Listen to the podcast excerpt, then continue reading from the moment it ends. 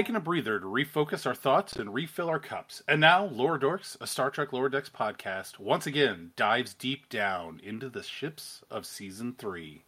So tell us, why does my cup look different than before?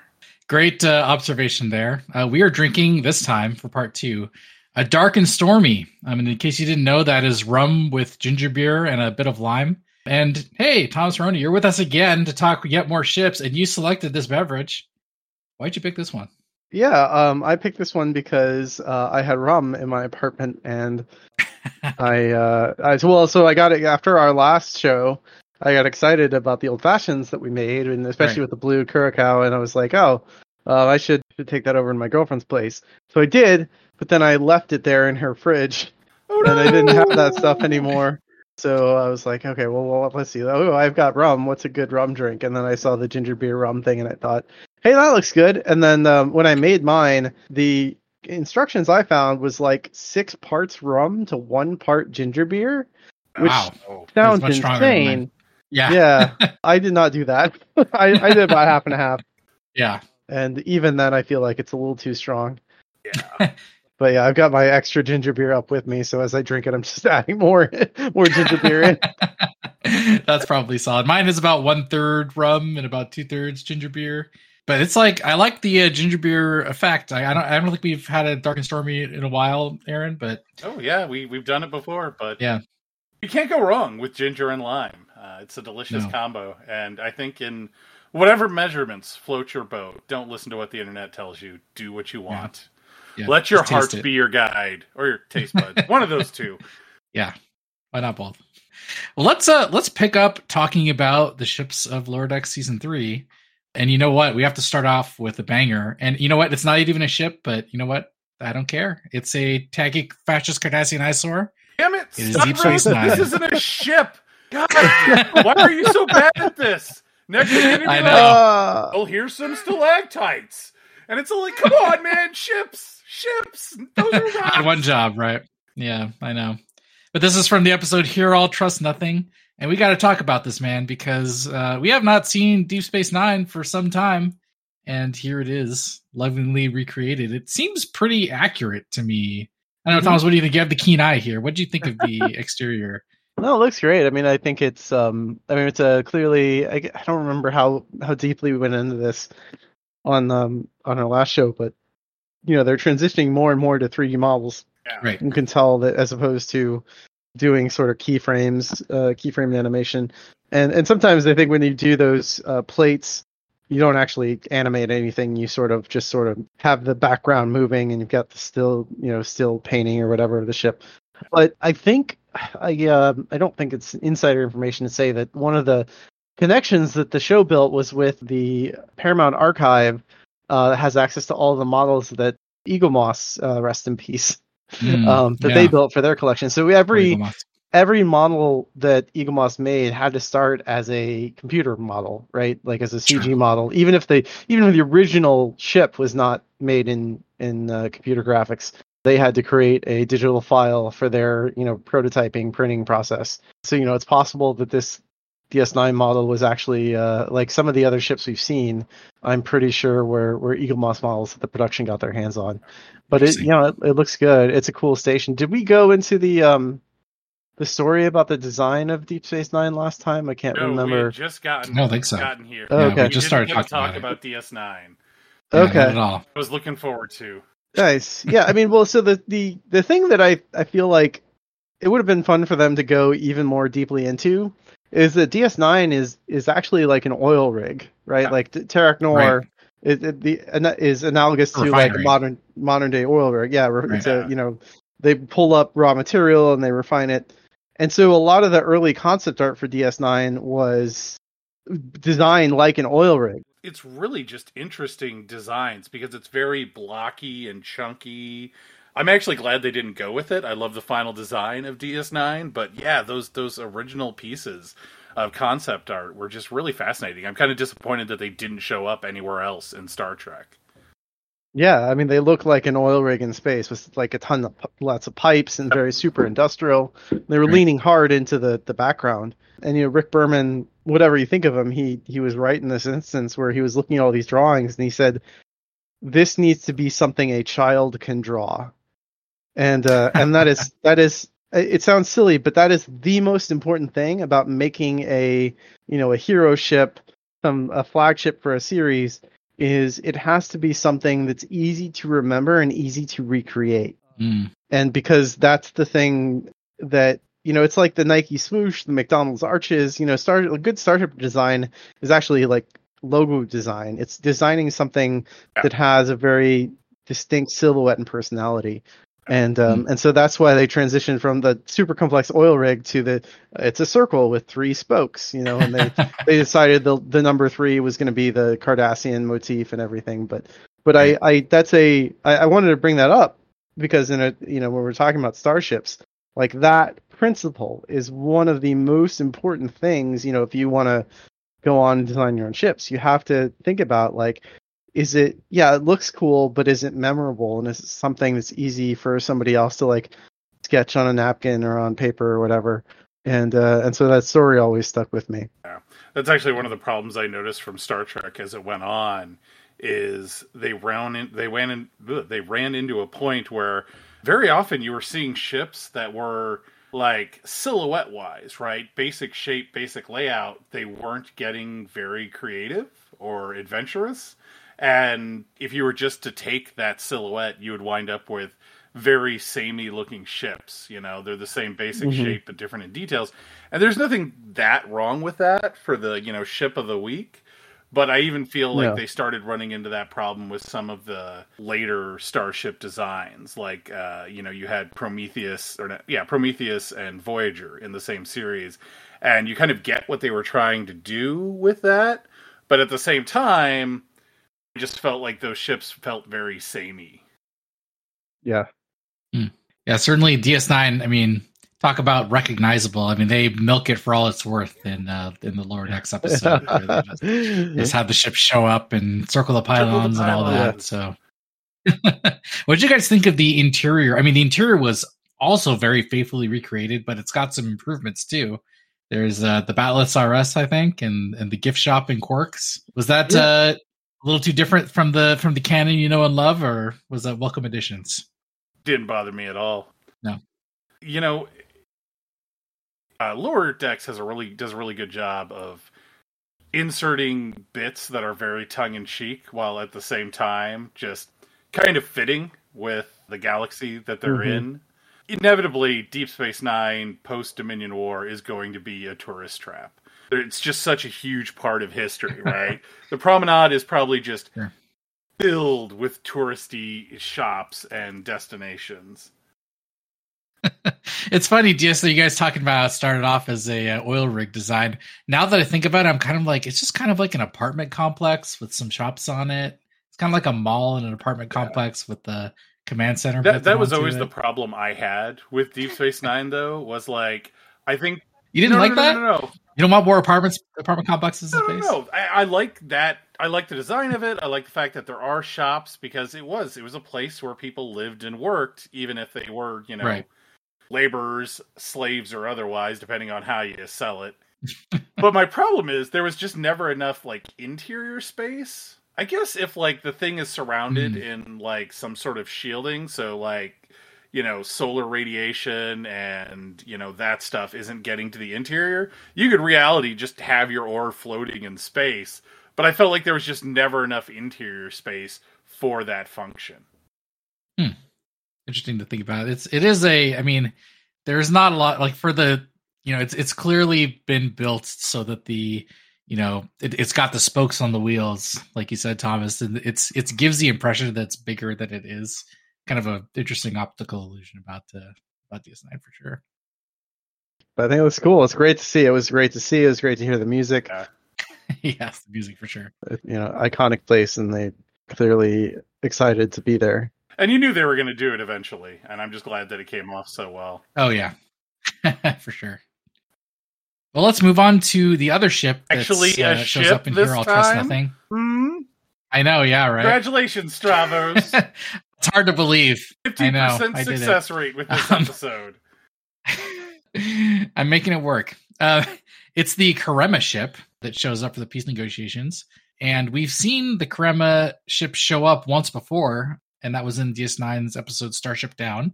We actually get a better look at it in this episode of Lower Decks than we do in DS9. I did a little bit of research. You don't really get like a see you know see the whole ship view um, in DS9 that much, so it was really kind of neat. I mean, I don't know if there's anything super remarkable about the design. It looks good, but it's not you know it doesn't crazy grab your eye. It's it's there. It's a thing. It looks decent for what it is. What do you guys think? Yeah, I'm. I was. I've always been a fan of designs that are a bit more utilitarian. I've been. A, I'm a fan of designs that remind you that you know logistics and are still a thing in in the 24th century.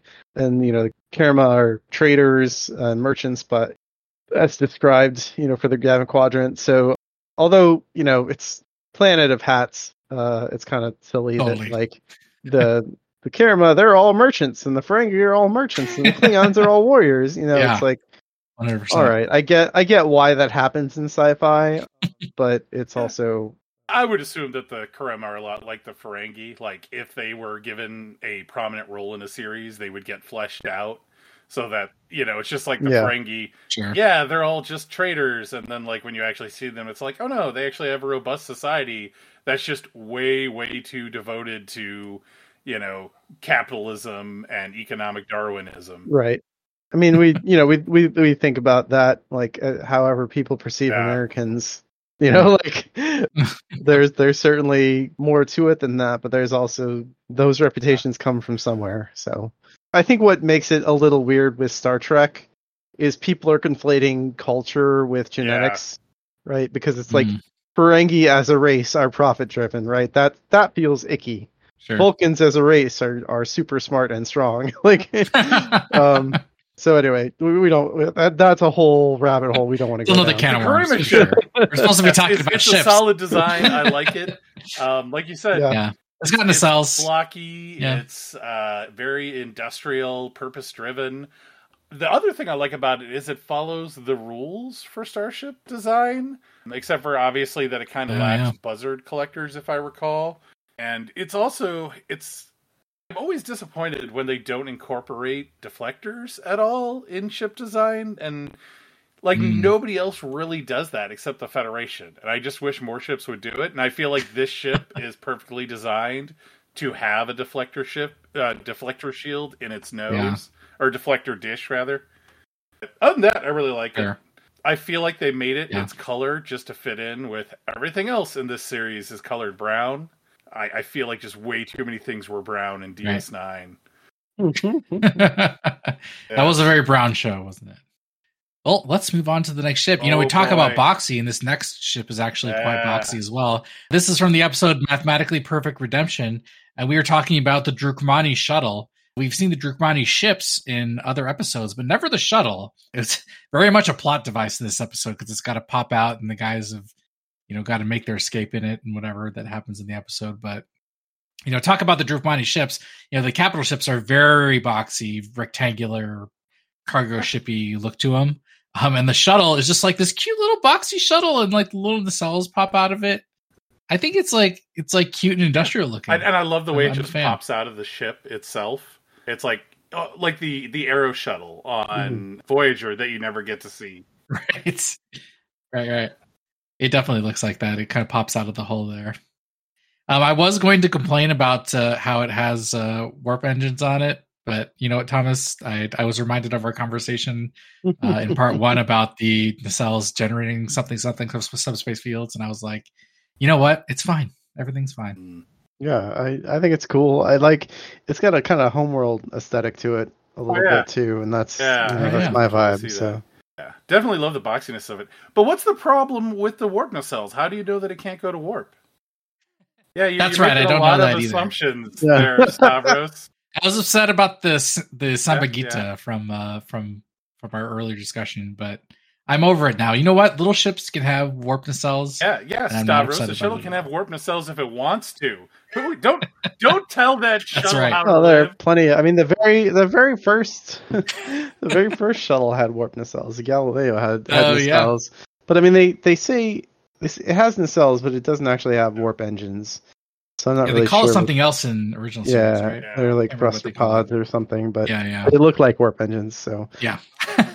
I think, you know, it's possible that they were like subspace sustainers or something. Like like when you fire a torpedo at warp, it has the ability to kind of perpetuate the subspace field around it uh, after it's launched from the ship to keep it going at warp, even though it doesn't have a warp engine of its own. And so maybe that's what Hmm. the nacelles on the Galileo were. But anyway, it could cool be. shuttle.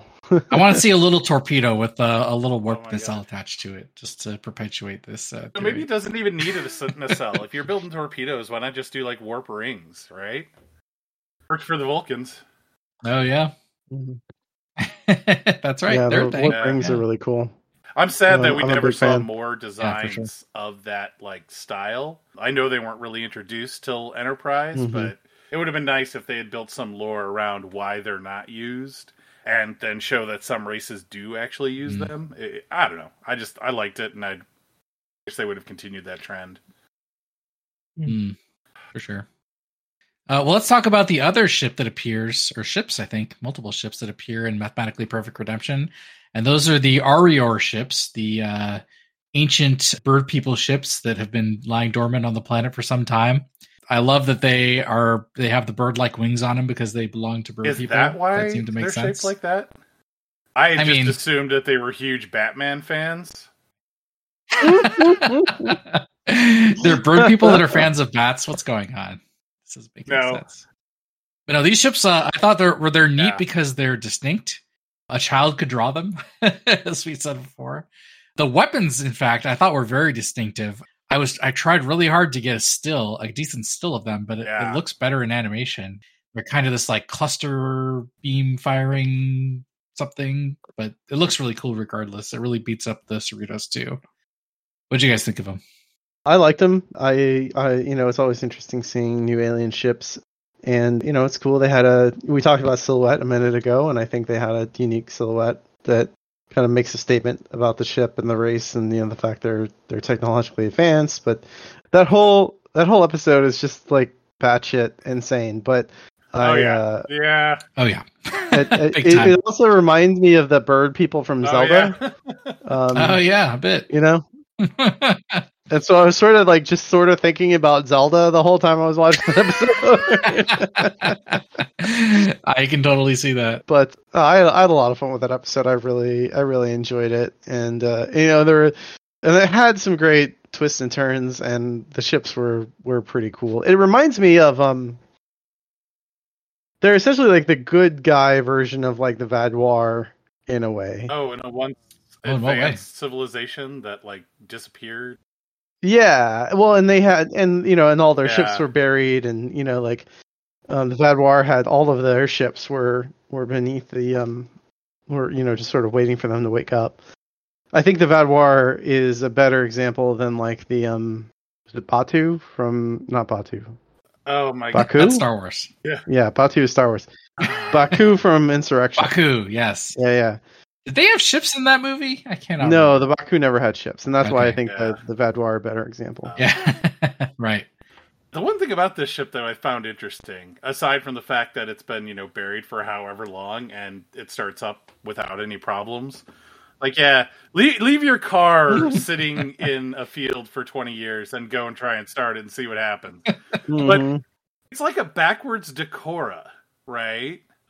Yeah, the Ferengi ship. yeah, a little bit. same basic silhouette. I mean, details obviously different, but I always kind of wondered about the D'Kora because Sure. was like the the wing parts. Is that supposed to be where the warp engines are? Not that I'm saying this thing is warp capable. I don't think it is, I think so. but You can- No obvious warp engines, but yeah, the the, the D'Kora had the little glowy bits on. you know what? It's supposed to be hmm. advanced. Maybe it uses like the Borg style, you know, trans warp warp engines, whatever they're using. That doesn't require the nacelles. yeah, all we really the see is the guns, and that's pretty much it. Well, I mean, there are lots kind of of go off the looks. Yeah, there are lots of ships Yeah, in Star Trek. so that don't have I kind of nacelles, like that. though. I like the idea that there's That's true. you know multiple ways to get across space. I like universes that that have that angle. What do you guys? they're- so I took a, a, a still of this ship where you can see the underside, and there's this big glowy triangular bit. Mhm. What do you think that is? Oh, the Is impulse engine. Oh, the engine? Yeah, it could. Uh, well, it's going. I mean, the prongs are the front, right? So it's yes. probably the impulse engine would be my guess. Maybe some sort of like radiator component or something. Uh, radiators. We're going back What to a the con- radiators. Concept. You know, I was thinking about that after our last talk, though, and it's all like, you know, I think there's a point where like you can convert between matter and energy that like heat management just stops being an issue. yeah, I Hmm. mean they they pump raw plasma through their Yeah. starship in a bunch of different like you know pipes. like Right. they, they they they gotta they gotta have it figured out somehow. I mean, I um, love like some really good insulation. race gets Yeah. aboard the Enterprise and they're showing them the technology and they're like, "Why is your ship not melting right now?" right? I I bet I bet there's something about that in um the TNG Tech Manual. That that book is um there's a lot more in there than you think there is. There's Like, so if- much. I need to dig out my copy. Why is that not online? By the way, I've thought about that before. Why is there no online equivalent? Seems Yeah, I mean you can you can buy a PDF of it. Like you can buy Yeah. a Kindle version of it. Oh, okay. But it's it's actually really thorough and explains what what I think is really cool about it and I wish that um it had that you know that more writers kind of re- referred to it more strictly. Is it it not only explains like you know the miracle technologies of Star Trek but also explains their limitations in Yeah. a way that a lot of writers I think kind of forget about. It's like replicators aren't magic. Like they you know it explains like here's how they work and here's why you can't just You replicate the only anything and everything limitations I need to know about are the limitations of plot.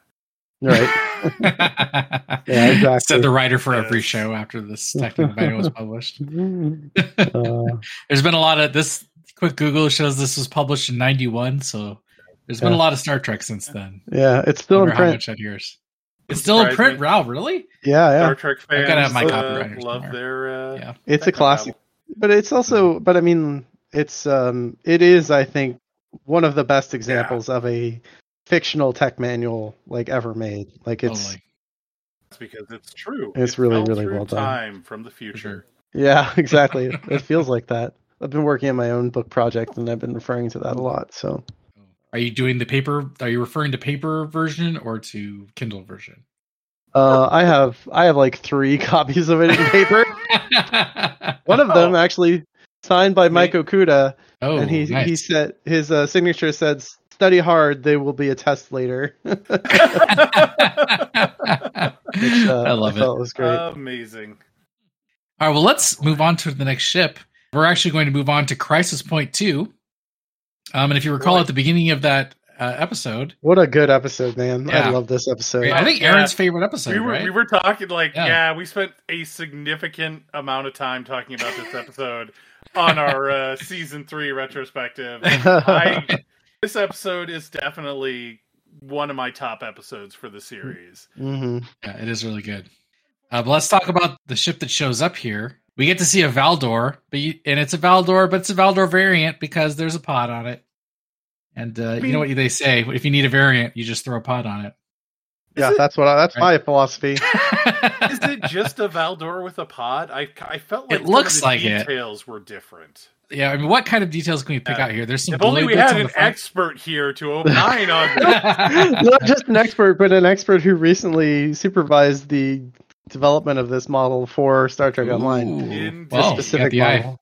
Unfortunately, we didn't get the we didn't get the show asset, so I didn't. I haven't. I, I should say I have not had a close look at it, but Hmm. you know, we studied a lot of the screenshots and stuff. And yes, there are some minor structural differences. There are some things that are lit that weren't lit in the original Nemesis model, and vice versa. There's some little areas that are structurally a little different, but it, it is unequivocally like a Valdore type ship essentially a refit or another you know another variant and it has the giant like shark fin on the back which is super cool so Right. in star trek online we, we wanted to do a legendary we this having this ship show up in lower decks was like great this gives us an excuse to do a new version of the valdore and sto or excuse me we call the class name so the ship name in nemesis is valdore uh, which is Valdore different from the type, class name. Yeah, Yeah. Valdore type on Memory Alpha. Uh, our class name that we use in the game is Mogai. So So we wanted a new Yeah. version of the Mogai. We wanted an excuse to revamp the Mogai because our model was like eight years old or almost 10 years old at this point. So yeah, so we were able to make a new version based on lower decks and sell that version, and that sort of underwrit the remastering of the original canon version as well. And it was nice because they were, you know, they shared a lot of bits. Yeah. It's weird because we haven't seen this sh- this the Valdore type or the Mogai in almost. I mean, it's been in Nemesis and it's been in this episode of Lower Decks, and I think that's it. That's it. Hasn't yeah, shown up anywhere else. canonically, canonically, that those are the two. You know, and, Yeah. and I, I talked about this briefly when we were uh, talking about um, the D'deridex, and I, I just I don't like the Valdore. I I, I prefer What? like the direction they were going with the D'deridex, and I wish they had like continued to evolve that basic shape. So I was kind of disappointed that they and it's I mean the other problem is it's very similar to a bird of prey which you know makes sense because the Mm. original idea of the bird of prey was that it was a stolen Romulan vessel, but that cannon got abandoned, and so now it doesn't make as much sense. And I just, I don't know. I think you're off the show, is what I think. I think uh, you're completely wrong. I love this shit. I, I can see where you're going with it being the silhouette being similar from the top view, being similar to a, a Klingon bird of prey, but it's just so cool, man. I don't know. I wish there was more of it. I was actually disappointed. If you recall, there's that episode where uh, Rutherford keeps blacking out and he goes on this Black Ops mission to Romulan Mhm. space with Uh, Shax. Yep. And you know the ships are scanning, and it's all the D'deridexes. I'm like, why aren't there Valdores? Yeah, Yes. I, I know they did it's, it. it's a fan favorite. So And, well, and it's also one of those things that's interesting because the nature of the episode of Crisis Point Two makes it suspect that it's actually canon. Yeah, you're absolutely right. It's Yeah. like Vindicta's ship in Crisis Point One is probably not actually a starship in the real universe. It's like a D seven with a giant a giant gun on top.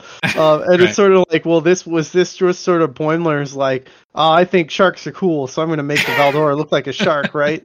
Yeah. Or is this an actual variant? And so for STO, we just sort of chose to believe that this is a real variant. But it's it's sort it's sort of like open to question whether or not this is a real version of the ship uh, that the Romulan Star Empire used, or it's just like you know from Boimler made Boimler's it up. imagination. yeah. it's funny because they. I mean, did you get the sense this is a 3D model? I think so. Yeah. I think all it's of funny the- because it's it's just in in frame and it's for such a small amount of time. You barely get a glimpse of it. It was exceedingly hard to get a, a screen capture of it that shows the uh the little pod on there. So it's crazy. They Yeah. built this whole model. It's on screen for. Well, I, again, I think it was probably started as an Eaglemoss asset that they converted Ah. and then and then kit bashed to add the the fin to it. Like Got it. I think the uh, the sovereign that, that we're going to talk about next is uh, Yeah. is kind of the same. I do wonder though if like some of these one-off ships that are popping up that are like you know cannon race ships, if they're not building just like an asset library for future use, or you know, Hmm, could be. So if they ever run into that point where they're like we're low on money, they can just be like, okay, let's just use these things we've already made and slap them together Right. for an episode without having to do a bottle yeah. episode. That, that that would certainly be you know a good thing to do. I mean, it's something you know Star Trek like. Um, every time I talk to somebody at Paramount, I'm like, "Hey guys, you know, if you, you know, I mean, that's and that's actually that's literally what happened with Picard seasons two and three, Yeah. where it was like, we need more Starfleet ships. We don't have time or money to make them.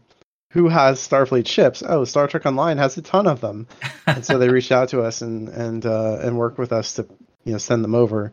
And um, you know, we're we're lucky that they were willing to do that. They were open to do that, and not just production designer Dave Blass, but also Brian Stosky, the VFX supervisor. They saw that you know our, our models were good enough to to show up in the background and stuff.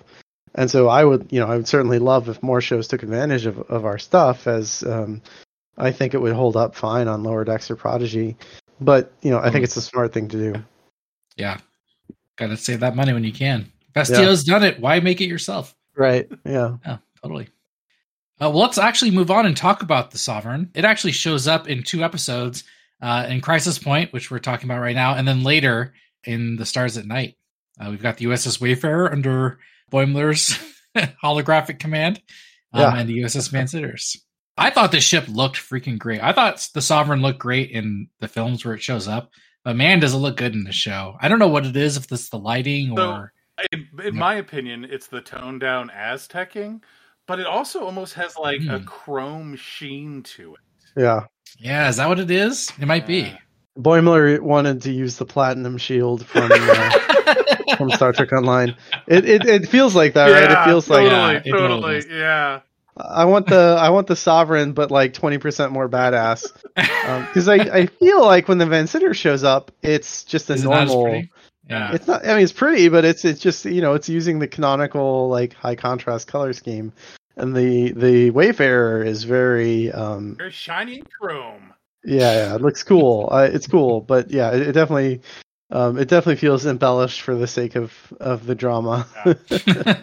hey man, that Captain Bucephalus dagger certainly knows how to paint a ship. Mhm. It's uh Do the you gotta captains get that. to decide how to paint their ship? no, I, I, I believe it because I, Picard strikes me as a man who would paint his ship eggshell blue. Right. God.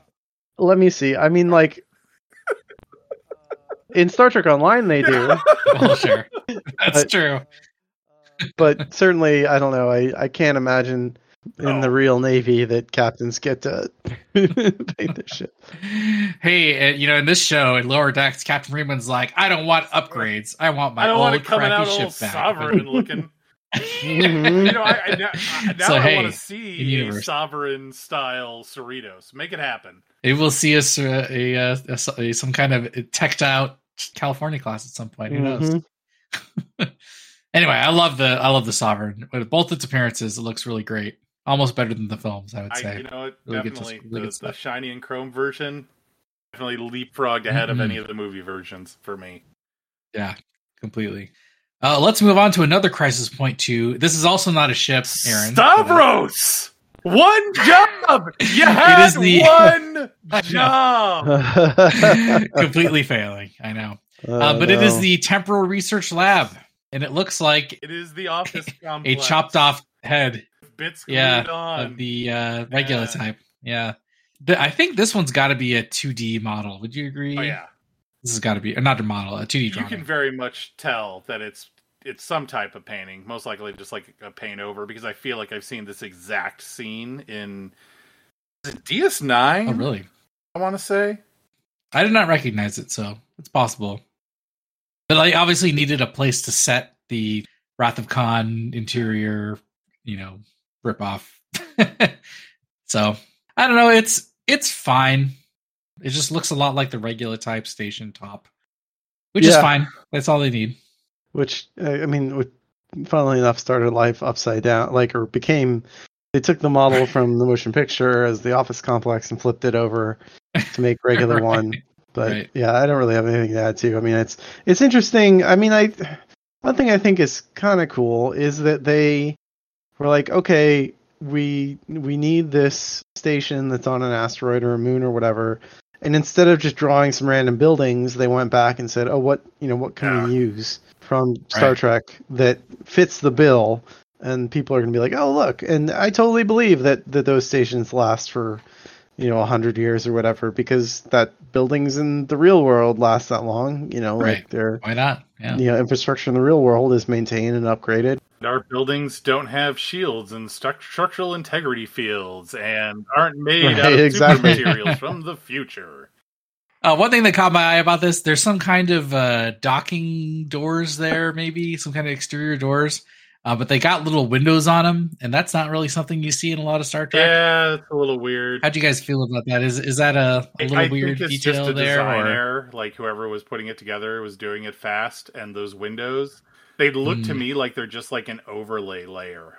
Yeah, you might also have things where like several artists are working on the same, Oh right, yeah, you know, yeah, yeah. Sure. same comp or something, and so like the person who did the windows isn't the person who picked the picked the ship. Or right? Also worth noting, the reference for this would have had the win- the door open. I don't think you ever see this model Oh, with the door, door closed. closed. Sure. Hmm, So crazy. pretty sure it doesn't look like that if it's closed. So the, the uses of this model that I can think of off the top of my head are motion picture, obviously, Wrath of Khan, and then it's used in TNG and DS9. Um, it's used in TNG in Measure of a Man, and then used in DS9 for Starbase 327 or whatever. But I feel like in all of those cases, that hangar Yeah, bay. no, you're you're is right because it always has the weird X design, right? Yeah. Right, some kind of lit up X in there. Yeah. So I mean, who knows what that is? I mean, is it a dock? I mean, maybe there are light, there are windows in the doors, and Maybe. use it for something else. Uh, all right, start. Hold on, Starbase 357. I have to correct myself for one of your Oh, wow. listeners makes You lots of comments. difference. Yeah. so clearly you don't listen to the show because in my drunken ramblings I get stuff wrong all the time, and when I sober up, and no I'm one like, cares. Oh no, the fans are going to hate this, and nobody says anything. Yeah, you can say whatever you want on this show. That's uh, you know the the Windows being on there though actually now makes me feel like that makes more sense. That you know what this is probably some standard model you know framework that they just you know build out in space wherever they need a station, and that area is normally like a docking port or a repair bay for ships. But they're like, oh yeah, we're not going to need that, so they put slapped some you know Yeah. standard issue doors on it and then cut holes in it for windows. yeah, That's, they've, that's uh, my they, head they put like the the bedroom in the garage. That's, yeah, this that's is how I you like can it. bedroom in the tell garage I'm a true. Star Trek fan. I'm going through mental gymnastics to explain a tiny little graphic make it work. glitch. It's the it's the station equivalent of delicious street corn. Okay, it's, uh, that's how you make it work. Oh man, we got more ships. Anyway, I think that's Talk enough about about, this. actual ship here. Yeah, Come on. let's talk about more ships. Oh, Yeah. boy. Yeah, I got I got a real ship for you next. It's the uh, another Crisis Point ship. It's the Yes. Cults freighter. And at first, there's a little story behind this. When I was putting this notes together, I was like, "What the hell is this? This is just a random, you know, nonsense freighter." And then Aaron picks it out successfully as the Batris redress. And in case you didn't know, listener wise, the Batris was a the, the ship that the Klingons took uh, a hold of in TNG's Heart of Glory. It's supposed to be a Talarian freighter. And you know, looking at how that ship appears in Memory Alpha, it's it's got to be it's got to be the same silhouette. They clearly took that design from that episode. Yeah, and I think this is absolutely another. It's definitely a 3D model. I think it's absolutely another uh, Eagle Moss model that they incorporated in the production because it's so. It's actually way more detailed than a lot of the lower decks original chips are. Like you look at all the piping and you know all that stuff, and uh, and I think it the stylistically, I think they were just like, oh, this is cool. They. You know, they, they, I'm sure they went through all the Eagle Moss models they had, and they're like, "Oh, this is we need a generic freighter. Uh, here's a good example. And this uh, this freighter model was Yeah, used quite a bit. bit. is an understatement. Like, I feel like whenever they needed, ah, we need a freighter, they're like, okay, let's pull out the Batris and rip some parts off and glue some Yep. other things on. It's been like upside right, upside Yeah. down. It's had nacelles added and removed. You know, it's just it's. Is there even a series where it doesn't show up? Because I know it was in all of the TNG era series. Did it make it into Enterprise? Yeah. Yep. Enterprise. did. Yep. Voyager. It did. Yep. Prodigy. It Yep. was in Prodigy, really? Apparently. Ah. Yeah, that's what it says. What? Crossroads. Yeah, it says Okona's ship. Wow. I have to look into this. Uh, it's Impressive. ex-astris-scientia.org. Try Oh, because it well, it was it was a kind of ship in Oh, TNG yeah, too. Yeah, yeah, yeah. Oh, Yep, that makes sense. that makes sense. Yeah. Yeah, it was the Class Nine er- cargo freighter vessel erstwhile TNG, the outrageous Okona. So of Yeah, course they would use yeah. it. So I guess the it wasn't in it wasn't in Discovery or See, and another reason to hate Discovery. Just Right. uh, Strange New Worlds. That's brutal. Jesus. Because the Yes. Batris didn't show up. that, that now Team leads- That's your, Batris. now that's your bar. That's your barometer. flaw in Discovery is no Batris. All right, all right. Hashtag Batris Boys Batris on. Twitter Yeah, make it a thing. with with a Batris Z. boys. Oh, okay. You know, of course. so I, I agree we kind of sidetracked here. I mean, I I really do like this What? ship, right? The Impossible. overall basic shape and design. Yeah, it looks good. It's a they actually get their money's worth. Yeah, there there are multiple Yeah. exterior shots of this ship, way more than the temporal research station, or I don't know, almost. Yeah, it's, it's The there's a lot of is I don't see like clear in this episode. warp nacelles. Yeah, what are the nacelles here? It's they got the three in the back, and then the the bigger glowy Yeah. bits on the bottom. Which No, they got I don't really care. things. I like the design. Who um, knows? I like the idea that it, it it strikes me as something that was built and then used for like a hundred years, and in and like that hundred years is like Yeah. going from you know TOS to TNG or you know like Enterprise to TOS where technology just kept leaping up. So they kept adding stuff onto it to to keep Right. up. That's really the Yeah. feel I get from it. I wanted to point out that the cargo pods are reminiscent of the DY oh 100 yeah, yeah, yeah. from Space Seed too. Like the, the Oh. way they sort of like hang out, uh, hang off, and their shape and everything. Yeah. And you know, I wonder if that was kind of a, a little nod. I actually, I wonder who. I would bet money. I could be wrong, but I mean, this was designed early enough in TNG that there's a possibility that Andy Probert actually designed this. And uh, and if he did, then I'm sure that DY 100 reference was intentional, because he was a big he was a big fan of like honoring whatever sort of technological precedent you know early Star Trek had set. Yeah, and he that's claims to claims to have received the rules of starship design from Gene Roddenberry, Hmm. which he is related, but I've never I've never seen anybody quote Gene Roddenberry directly with those rules, so I don't know if that was It's just also sort of Gene Roddenberry, so like it's possible it's just something he said at a random time. Because that's like the thing when like you like start like listening to people Mhm. talking about Gene Roddenberry. He always said just ra- like contradictory things all the time, right? Even about like just his development of Star Trek itself and the lore there was just all over the place. I think just I, I get the feeling Mhm. that Roddenberry was just a very like had like a very grandiose style in how he presented things. So rather than just being, "Hey, here's a random idea," it's all like, Mm. "This is the genius vision," you know. hey, he's got to have a talking man, you know. I do recommend. Uh, there's an amazing interview with Gene Roddenberry on YouTube. Um, I need to look up the actual uh, guy, but it's it's uh, it's from the 70s before, but before the motion picture happens. So what's cool about it is like it's before Gene Roddenberry has a legacy. It's just sort of like at Hmm. this point in his life, Star Trek was just a TV show that he did. So it's it's really cool to hear him talk about Star Trek as essentially a job, and then he's very like conscious about you know like uh somebody asked you know the guy asked me a question about klingons he's like oh i didn't make up the klingons this other guy did you know like he's not he's not trying to like Yeah. assume the the godhood of of star trek yet. Yeah. and uh that's scott arthur so uh is the name of that. So i, I recommend people go look up that that interview it's really interesting. Good. um i just want to wrap up the Batris because i i did look it up. So it actually wasn't designed at all it was a kit bash of a model from v the, Yeah. the miniseries V, uh, What? bu- bu- built by model gr- uh, maker Greg Jein.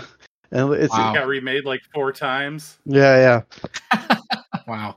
Is the Batris redress in each one of those? I feel like it Uh, is with the amount of It's appearances it's not it's even made. like one ship. It's like several ships glued together. Yeah, we took parts Hmm. left we had left over from V and Captain EO and the Space Oh, and Knights. Earthstar Voyager. What a Wow. weird coincidence. wow. I was just watching Earthstar Voyager this morning. Talk about crazy random happenstance. By the way, highly recommend that That's movie if crazy. you Cool. a chance. Batris Boys. All right, you guys need a Batris Boys uh, t-shirt. Oh my god. Where Hashtag am I Batris going? We're gonna make it work. Yeah. Get enough uh, retweets, you know, we'll make, we'll, we'll make a shirt. We'll sell it. We'll retire off that money. Let's. uh I feel like we've had enough of the Batris. Let's move oh, on yeah, to the final uh, ship that appears in Crisis Point Two.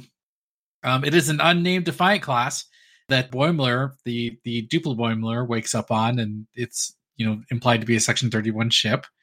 Uh, but we get only a single, yeah, only a single uh, exterior shot of it. Um, it looks like a painting to me. Would you agree, Yeah, Thomas? yeah, I think so. Yeah. it's got a definite distinctive look to it. I'm already upset of ships that don't have their names on it. Yeah, because you know Section Thirty One is, is so known for their their name tag. Section 31, everyone knows about it anyway. You might as well I put love the that, damn that they name on your call it ships, out guys. in this episode. Wait, if we're a secret clandestine organization, why do we wear badges? Yeah, Yeah, that was great. that Well, was what's good. the deal with the weird angular nacelles going on here? Can we talk Yeah, about this? yeah. What's going on? And the blue, the blue uh, Bussard collectors too, also gives gives it a unique look. I don't know. It's a little bit crazy. It's, it feels like someone kind of like stretched it out. Like they kind of grabbed it and tugged and they did a little stretch out and then repainted the uh, Bussard collectors and now it's a Defiant class. But what do you guys think? Uh, this is another example of like, oh man, it would have been cool to work with them because we have, if they wanted a you know stealth bomber Defiant, we have uh, in Star Trek Online we've got the Phantom, which is a Yes. very very cool design. you know, in- Intel escort that you know is clearly inspired by the Defiant, but is much more, much sleeker and very like a stealth fighter inspired. It would have been cool to to use that for this. It would have been perfect. But you know, I think I think it's I think they wanted something that looked a little a little meaner, and so that's why they tapered the the engines the way they did, and they gave it the the Section Thirty One paint job, which is canonical, right? I mean, that's that's, how That's it looks in Discovery. Just How the- so I think they there was precedent there, whether they were explicitly following the Discovery precedent or not, or if it was just like it's Section Thirty One, they're Black Ops, they should have a stealth fighter Defiant. But in any case, I you know it does it's it serves the story pretty well. Uh, I think I think we could have helped them out with a, a really cool thing that was a little more unique, you know. Um, but one one thing I did want to bring up that this made me think of is Star Trek Away Team. Oh um, yeah, they're on the Defiant class in that shit, in that Yeah. right? or that game, and it's it's not it's like a super covert defiant class too. right? Uh, I'm trying to Like, find a picture it's of a it, but variant of the Defiant, though. It's not a bog standard variant, if I recall correctly. no, it, yeah, like I never. I, I'll be I'll be honest. I never played the game myself because I wasn't super into like tactical XCOM games at the time. Which it was Right. an XCOM style game, right, with a Star Trek skin, essentially. um, kind of, yeah. That that style was very popular at the time, like you said. It wasn't my game, but it was it was something I remember kind of following. And it's uh you know, and I think there is room. I wish that you know, in the 90s they weren't afraid to like, hey, let's take XCOM and put a Star Trek skin on it. And like as long as you find people who want to make a cool product and uh, want to tell a good story or you know like care about tying the game mechanics together let's make a, a shooter on voyager like elite force is an awesome Yeah, game I, I enjoyed it. Mhm. It was it was very weird, Yeah. but I also like that they. It, it was a good game. They did a lot of exploration of like what they could get away with, and they introduced a lot of cool stuff. Yeah, and like the the I thought it was inspired that they like were like, okay, how do we adapt Yeah. all these like shooter genre tropes to Star Trek? And actually, they had great Yeah. ideas. The- Like, the all- your giant in inventory of weapons. transporter buffer on you. The transporter buffer. I always Yeah. thought that that could belong in STO, and it never made it. But Yeah, It totally. was it was super cool. Um, and I I just wish you know I just wish there were more modern things like that. Like oh hey this is let's do a new Star Trek X skinned XCOM or let's do I mean like we've got uh, Resurgence coming out soon which I'm really really hyped Yes. about. Um, which is a you know I think a perfect marriage of you know like Star Trek plus Telltale developed veterans Adventure. Right. uh, adventure style game, and I just I think there's a lot of room there. Um, and Star Trek I'm, I'm glad they're to. getting back to that of like Yeah. the like just a variety of Star Trek games. There was a long run there where the only type of Star Trek games that were getting made were Star Trek ship games, and I'm glad that that's kind of you know getting derailed. yeah. Yeah. By the way, I found the uh, ship from uh, Away Team. It's the USS Incursion. Uh, it looks like uh, it looks like someone took a Defiant class and just shoved the nacelles like right up into the middle. Interesting. Yeah, I'll have to find more views of this. So I asked a while back if we could use designs from older Star Trek games in Star Trek Online, and and the answer I got back was yes, as long as we made brand new art. So like we'd have to make Sure. a new model. We couldn't use the original model. Yeah. Right. But I mean, this is this would be an easy. This would be a cool thing to include in STO somehow. I'll have to look into it some more. Anyway, we're getting off track here. Let's uh, Mhm. let's get back to more ships. Yeah, ships Um, that this show next name. one, I know. I wish they did. This next one doesn't have a name, but you know what? It's Um, shuttle it shows the basis from yeah, it's from trusted sources. Um, it's Starbase 80s shuttle pod. I think it's a Type 15, but Thomas, you can totally correct me if I'm wrong there. I, it, it's difficult to, to tell some of these guys apart, but I think it's a Type 15. Uh, I'll have to look. Um, I'm not fluent in shuttlepod. shuttle pod. You're not fluent from Well, shuttles. you to don't shuttle have pods your- in, so many of them. 1990? You don't have your uh, shuttle pod spotting uh, book on your here. Your Over binoculars son. comes That's for a type binoculars. 14 in that tree. You tell by the majestic hum. Whatever the bog standard two person Yeah. shuttle pod in TNG was, uh, that's definitely Yeah. what this is. Very, very well maintained piece of hardware there. yeah. Uh-huh. I love they they keep the motif going for Starbase Yeah. 80 even through the shuttle pod. terrible Uh, it is. It's great. Some some poor artist, well, luckily artist maybe depending on Yeah. the, your your point of view, got to take this model and dirty it up a bit, Mhm.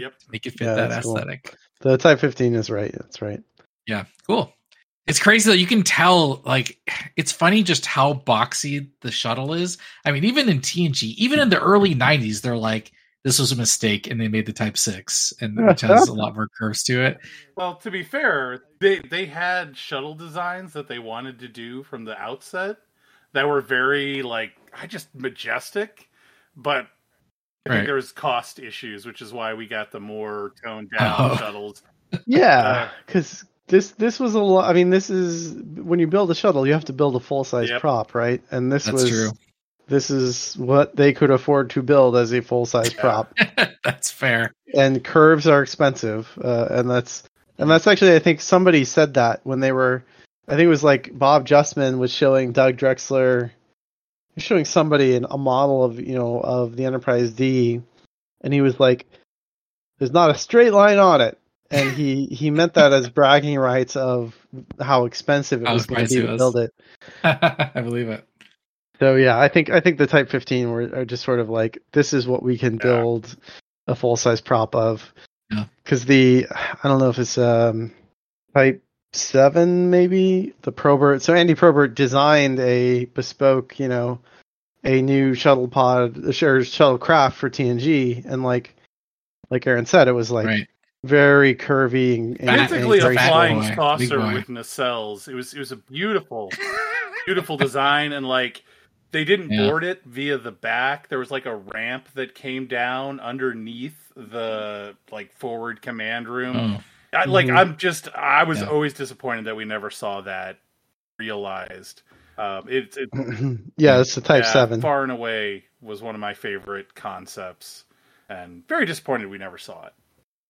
There's a good painting of it, I think, in the ship ships of the line calendars. Was there really? Ooh. Yeah. Oh, boy. The main thing I love about this shuttle is, I mean, aside from the fact that it's all grimed up, just the fact that it has the the weird, cheaper lines to it just totally fits the Starbase ADM. Oh yeah. of just like shitty, cheap. They might have even had that conversation of like, what's the worst shuttle? And then like, they picked this one. I love that. It total. It, it definitely is ranks amongst my. It's so weird to see it in like late TNG too, where I think there are episodes where you know Data and Geordi are flying the shuttle, and it's one of these bad boys, and it just doesn't fit with like the the like. Just the the lines just don't fit with the TNG aesthetic. It's, Yeah. Yeah. it's weird. Um, But yeah, it works great here to to personify Starbase 80 a little bit more. It shows up pretty late in the series too, if I recall. Like, there's never a moment. Yeah, I know. Where they're right. they had the Type Six let's, guys. let's just, use the strike this 6. thing and pretend it never happened. Mhm. Doesn't like data crash in the shuttle. They're probably like, we're going to destroy this Yeah. prop. Let's uh, have it crash in an episode. anyway, enough about the Type 15. Uh, let's move on to later in the episode of Trusted Sources. Uh, when the Breen attack the Cerritos, uh, Beautiful, we get at, you know a nice good look of the. Breen. I actually think the the paint job and the lighting in this is like better than the original DS9 appearance. yeah.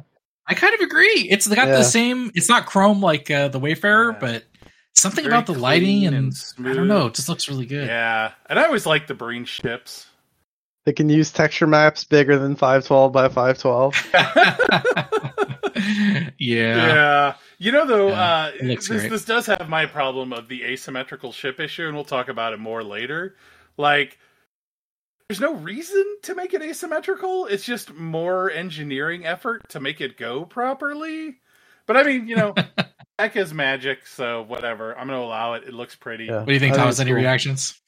Ah, it was it was cool to see Breen stuff again. Um, I I actually I think it's cool to have asymmetrical ships every once in a while. Uh, you know, it makes them more more alien um, Definitely. and definitely. unexpected. Yep. Like I said, love the Breen ships. Yeah, yeah. I was kind of I was kind of hoping we'd get like a variant or something. I mean, you know, I it, again expensive to make a new Breen Yeah. ship, but Yeah. Just seeing the interceptor back and looking as pretty as it does Yeah. looks really good. Wait, are they? Are It's they? it's always Breen a fine line to walk. interceptors? Are they actually interceptors? Is that what they were referred to as in DS9? I think so. I Makes yeah I didn't I don't know if they had a canon name. Uh, maybe that was used. Memory Alpha like- calls them Breen interceptors. All right, So sounds whatever- whatever that's Alpha worth. is never I- wrong.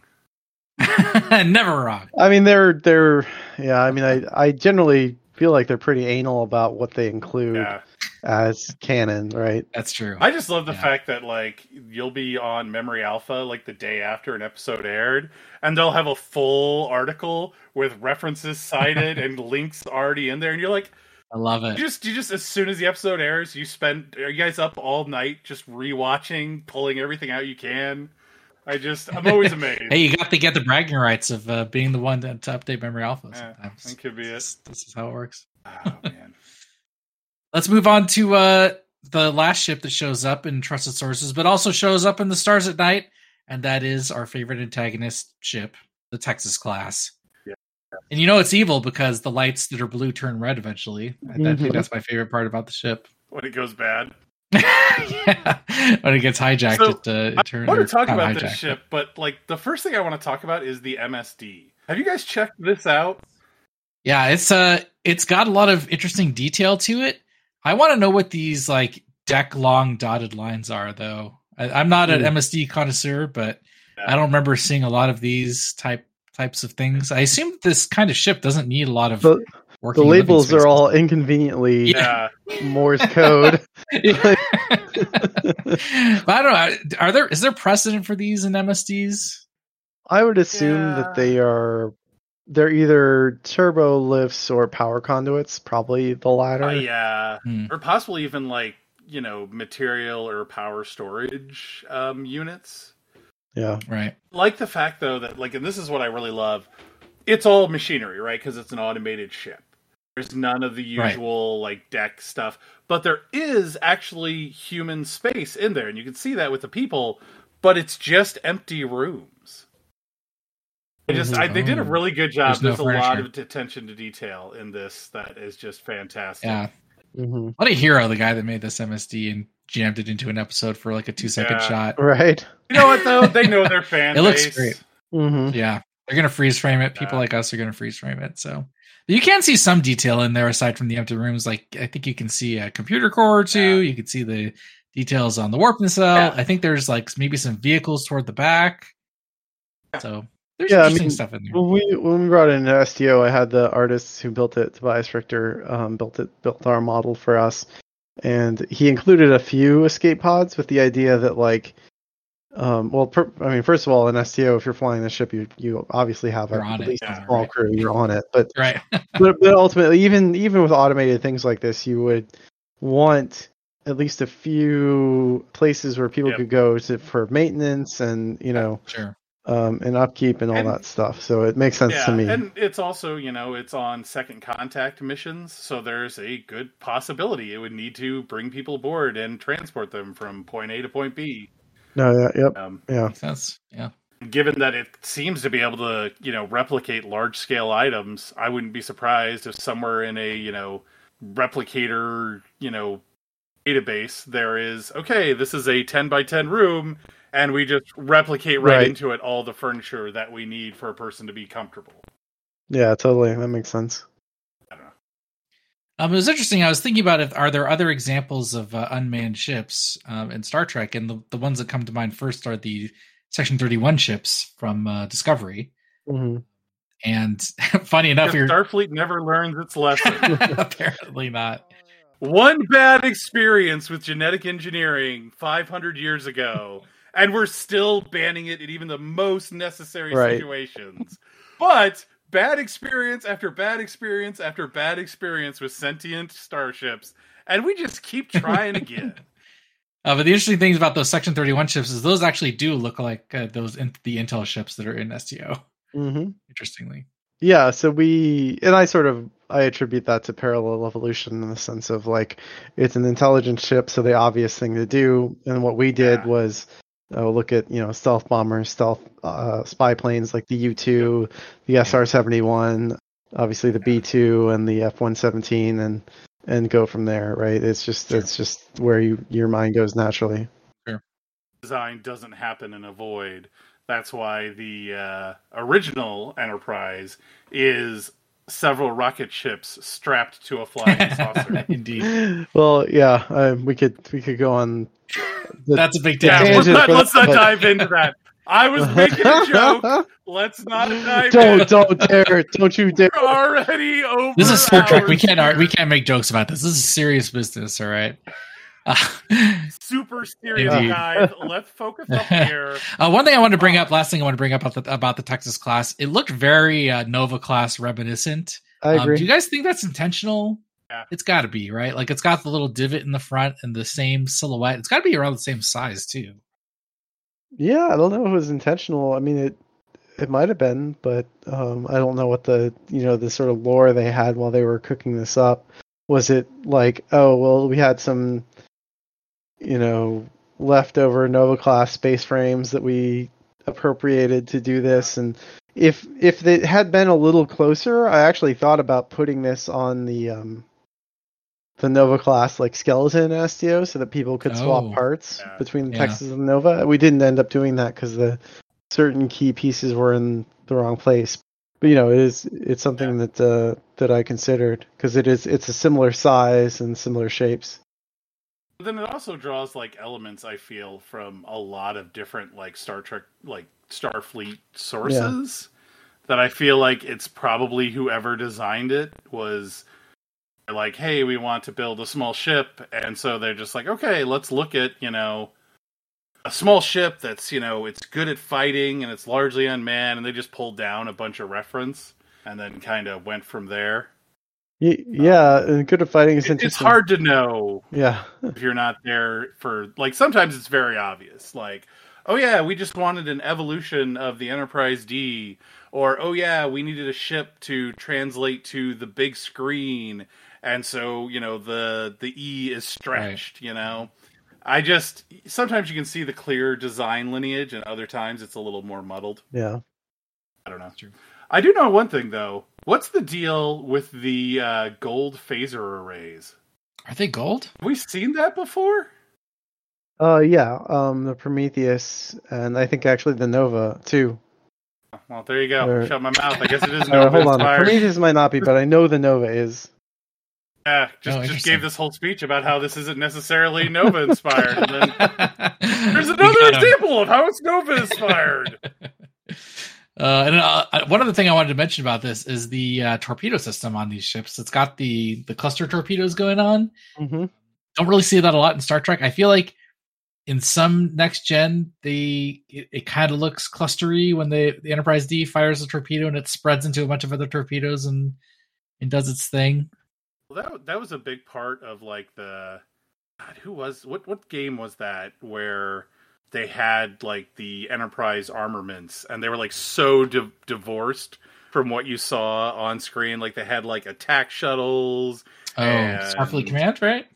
Is that it? no, it was this was like old school like TOS era. Oh. Yeah, Starfleet Video game? Command. Was Starfleet Command does missiles Are you and shuttles and stuff. Yeah, but so Star- it had, they were like wild weasel shuttles and suicide shuttles, and uh, Yeah, it was it was a movie era game, so it was all it Okay. was it was all you know like more TOS era, but yeah, and you're just like none of this relates to what we saw on screen, and like some of it you can just be like, okay, well they just didn't have budget, right? Mhm. but other stuff you're like, you guys are just like you liked this idea and you're shoehorning it's it in. well it's based on Starfleet Command. Uh, the interplay game is based on a board game called Starfleet Battles. That's what I'm Starfleet thinking. Battles. Of Starfleet Ah. battles. Yeah, and Starfleet Battles was it's actually kind of interesting. So Starfleet Battles got the Star Trek license between the original series and the motion picture when Paramount didn't Oh, give a man, shit about Star. Trek, And and they have a lifetime Yep. license. the, the license Yeah. is in Right. perpetuity. Was that was that love it. Amarillo that did that Yes, that? 'Cause Amarillo's I feel like Design we talked about this before. It's I all coming back to me. Yeah, now. yeah. Yeah, and the the like they did a lot of really cool stuff, right? Like a Yeah. lot of their designs were interesting. They had a lot of kit bashy stuff, but also they did a lot of just out there, Yep. you know. But to be fair, they didn't have a lot of screen stuff to to work. They from. can't use anything after TOS. Yep. So Right. if they Mm. so they have to totally they had to fork. There's a they literally call it the Starfleet Battles universe. Yeah. Um, that is it's no longer Star Trek, right? Because they had to fork it because they Right. couldn't take advantage of anything that wasn't in their license. Yep. Right. Anyways, yes, that. uh So there is a precedent for the. Uh, These torpedoes, uh, torpedoes. yeah. Yeah. I mean, I feel like they do show up in next gen a bit, but definitely something unique about this ship. not really ship necessarily related, but and we may have talked about this when we talked about uh, Rude Rutherford's shuttle. Right. It's the M5 computer, right? Screen. Yes. yeah. And Mhm, that's also in Rutherford's shuttle in their flashback. Which Makes sense. It's the same guy. Yeah, that's Same what he was working Makes sense. on. Yeah. For good I love old it. Section 31. Yep. Let's move on to the next. It's this ship shows up in trusted sources and stars at night.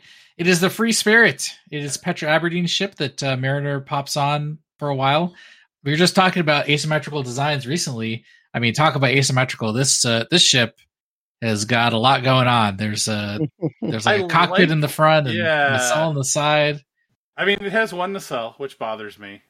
Right. But Mhm. overall, I like they don't do this enough in Star Trek. It's like there's got to be people out there who just want to, you know, explore, Civilians. travel to like even known locations, right? Mhm. They're not Yeah. going to strange new worlds. They're they're going to Betazed. They're they're Right. going to you know Ferenginar, and there's got to be just like these types of ships everywhere that are just cobbled Mhm. together by people. Right. Yeah, I, I think this this ship this design does something really smart, which is even though it looks kind of weird, uh, it's clearly not a Starfleet ship, but they include one structure that is very obviously a Star Trek machine, the the the warp nacelle, right? Yeah. There's no Right. confusing that this is a Star Trek ship because of that warp Right. nacelle. And I wish there were like even with you know ships like the La Sirena and um and other sort of you know civilian ships that aren't in Starfleet. I get they're not in Starfleet, but you still want some piece of the design to tell you, oh, this is from Star Trek. And And I, I think that's what really, I really does. like the design of the La Sirena. The problem is they had the perfect opportunity to incorporate the warp nacelles into the structure of the ship, and I think that's probably what those, you know, those runners along the side pieces are, the catamaran Mhm. pieces. But they Yeah. just didn't do a good enough job of like communicating that this is a warp nacelle. Yeah, they could have been much more direct Yeah. about it, which I think would have helped tie it in with the universe. Overall, I liked that design. But we're not talking about the ships of Picard. That's a whole other podcast, podcasting subject matter. Is this so? What is the little? It looks like a jet engine that's kind of strapped to like the back part of the ship. Yeah. What's what's going on there? There's so much of the ship I it don't looks more to me like a garbage can. Yeah. Giant garbage can in space. It could be. I mean, it could be an impulse engine, I guess. I Uh, see it yeah, from okay. the back though. Is it like uh impulsing or is it just an exhaust on there? Yeah, I don't know. I need to f- uh, bring up a uh, a back uh, aft view of that ship. Well, I I don't mean, know. in space, impulse engines aren't necessarily always on. No, they're always That's on true. in Star Trek. I don't know if you've noticed. That's Yeah, like next gen Stationary afterwards orbit. on. stationary orbit, Mister Data. Okay, you're stationary. Why are your engines on? I'm actually going to go back to Picard season three for a second because this is a civilian ship, the uh, the Free Spirit. But compare that to the Eleos from Mhm. uh, Picard season three. That ship also theoretically a civilian ship, but has a much more Starfleety look to it. But compared to this ship, the Free Spirit, I mean, whole different ball game. yeah. Bolts are supposed to be civvy ships, though. Well, my canon for the Eleos was that it was actually built by the Federation, and the same way they would build Ah. ships for They you got know, like surplus ships. Starfleet. Yeah. Yeah. But this was never like it was either built and then decommissioned, and when ships are decommissioned, as long as they're of a certain class, they allow people to just recommission them themselves, or it was built Mm, specifically be for civilian use because it was a medical ship, right? The Eleos was. I think. I mean, it it's a basically a little ship with that transported supplies. Yeah. It felt like medical supplies. But Really yeah, wrong. Um, it's interesting to see that together. I, I love seeing the it, like you like you guys said. It's clearly a Star Trek ship, but mainly because of the nacelle. But I love seeing the. I do think one other great. thing that, and I, I, I really wish I had taken the time to, you know, that whole extra, you know, week we had preparing for this. I feel like all of the design elements of this ship are like cobbled together from other ships we've seen in Star Trek. Hmm. I'm not 100% sure. Like the little the wing section that's not really a wing section. I am 90% certain that that is from the actually another ship that we saw in this series. Uh, the vessel from Grounded that the Akira is firing on. I think. Hmm. No, nope, I'm wrong. It's not close enough. Same basic shape though. You think? I mean, this has got to be a unique 3D model design. No, but I think they're trying to evoke that feeling that this was cobbled together. sure, sure. Yeah. from like a bunch of different Sure. pieces, and I'm willing to bet in doing that they looked at you know ships from across the franchise. Yeah, interesting. Yeah. Now that you say it, it does look more Yeah. cobbled together. Really like this ship. That that's my takeaway. well, let's move on to the last. I can't believe it, guys. After so many hours of doing these two episodes, we're finally there. Um, and of course, we're going to talk about all the California class ships. Yes, they show up. Uh, actually, aside from the final episode, Stars at Night, uh, we do get to see another California class ship in Mining the Mind's Mines on Yep. the Carlsbad. I love this, not only because it has USS San Jose in there that you get a shitty look at, but you know what? It still exists, so suck it. Um, the interesting thing about this is all of the different paint jobs on the California class ships. Yeah. Every uh, Mhm. at first, you know, it just got the stripe on there, but I mean, here, I mean, all this is canonized. This this reminds me a lot, Thomas, of the of the designs you can put on your ships in STO. yeah, absolutely. Yeah. So I don't know. It's but then again, we've never seen canonical like the these. Well, to my knowledge, that I can recall any canonical type of paint jobs like this on ships before. So, did you guys like it?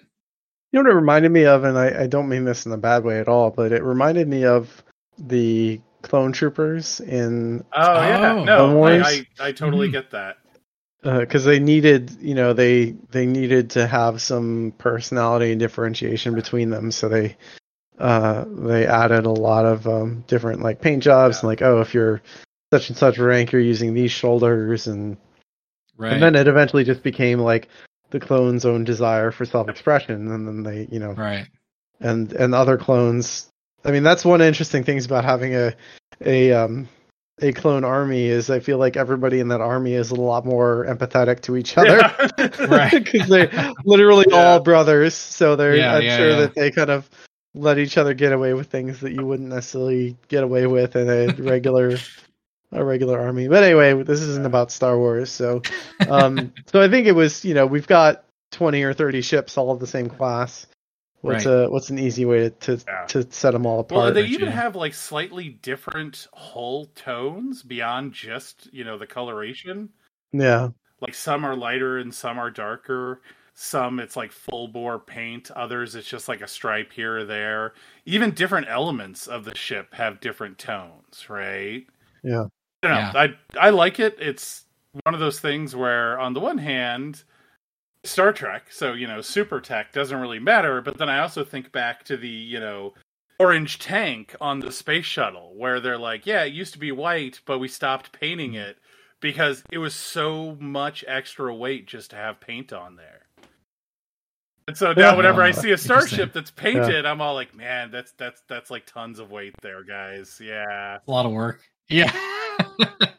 hey, maybe space doesn't really weather it uh, that badly. So you just you, you stick those little you got those little uh, drones like from Discovery. You just send one out there and it paints it over the Yeah. course of like a week You or know, something. you're producing so much additional thrust, the little bit of weight doesn't really matter.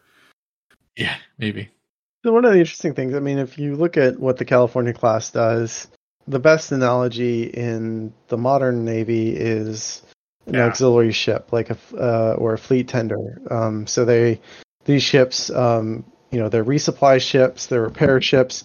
Some of them even have like like actual like dock and repair facilities in the ship and they can go up right up next to like a submarine for example and do major repairs on the submarine at sea and that's sort of i think what you know a good example of what the california class is in the star trek universe and we kind of see that with the giant warp core it has. It's overpowered for what it needs but you know it uses that power for to power um, big transporter or replicator missions or to provide you know settlements with power if they need it. And so I, I said all that to say that like you probably in a class like that like the us navy had submarine tenders that were very specifically for repairing and resupplying submarines and then there Right. were like destroyer tenders or something or you know like very specifically for this other type of ship and so I could see this whole color scheme thing being like kind of Yeah. related to that, where it's like, well, these California classes have this Yep. very super specific mission, and these guys are all Mhm. about colony construction, and that's why they're yellow, right? Designed then- to communicate a role. yeah. No, go ahead. Where are you going? So Where are you going with this? you know, I'm about to say something incredibly stupid. So that's a problem I have with Star Trek. I'm ready. And ironically, I think the only show that's ever really actually there's a couple of shows. Battlestar Galactica did it, and of all shows, Gene Roddenberry's Andromeda did it. The the view Okay. screen, right, being like the main source of looking at things in space and actually like seeing them is like ridiculous from like a just a pure logistics and usable information standpoint. Like you have a million sensors on these ships. You know, you're looking at things that are, you know, potentially billions of miles away. Like, why are you pointing a camera at it? Like, you would have like, and it's not even useful information to just look at something other than to say, "Oh yeah, that's pretty, man." It's all like you're gonna get all of this data from. Oh, you know what? Babylon Five did it too. You're gonna get all of your data from like screen readouts and you know plots and Right. you would think that every bridge on board, you know, a vessel in Star Trek would have some sort of like holo display that creates like a 3D image of the space. Like that would be your main like tactical view. But I don't know. I'm I'm probably wrong. we saw that in Star Trek 2 when you know towards when uh, Oh, yeah. Saavik is taking her Kobayashi Maru That is test. true, There's a, a cool yes. map of the neutral zone and the. And I agree with you. They should have done that like- a lot more. Don't they show it in Star Trek 2 when they're circling the planet Yeah. with Reliant on the the other side? Star Seems Trek like they did a might have, lot yeah. of really like familiar. innovative stuff with how they portrayed space and space travel. hmm I just Yeah. like the Genesis. Uh, Oh my video. god, these graphics are out for me. amazing! High tech. So futuristic. that was I mean I think that was one of the first uses of CG in a in a major motion picture. Oh, Uh, was the Genesis uh, demo. I don't know. I love it. Anyway, we're talking about California class ships here. but I like it.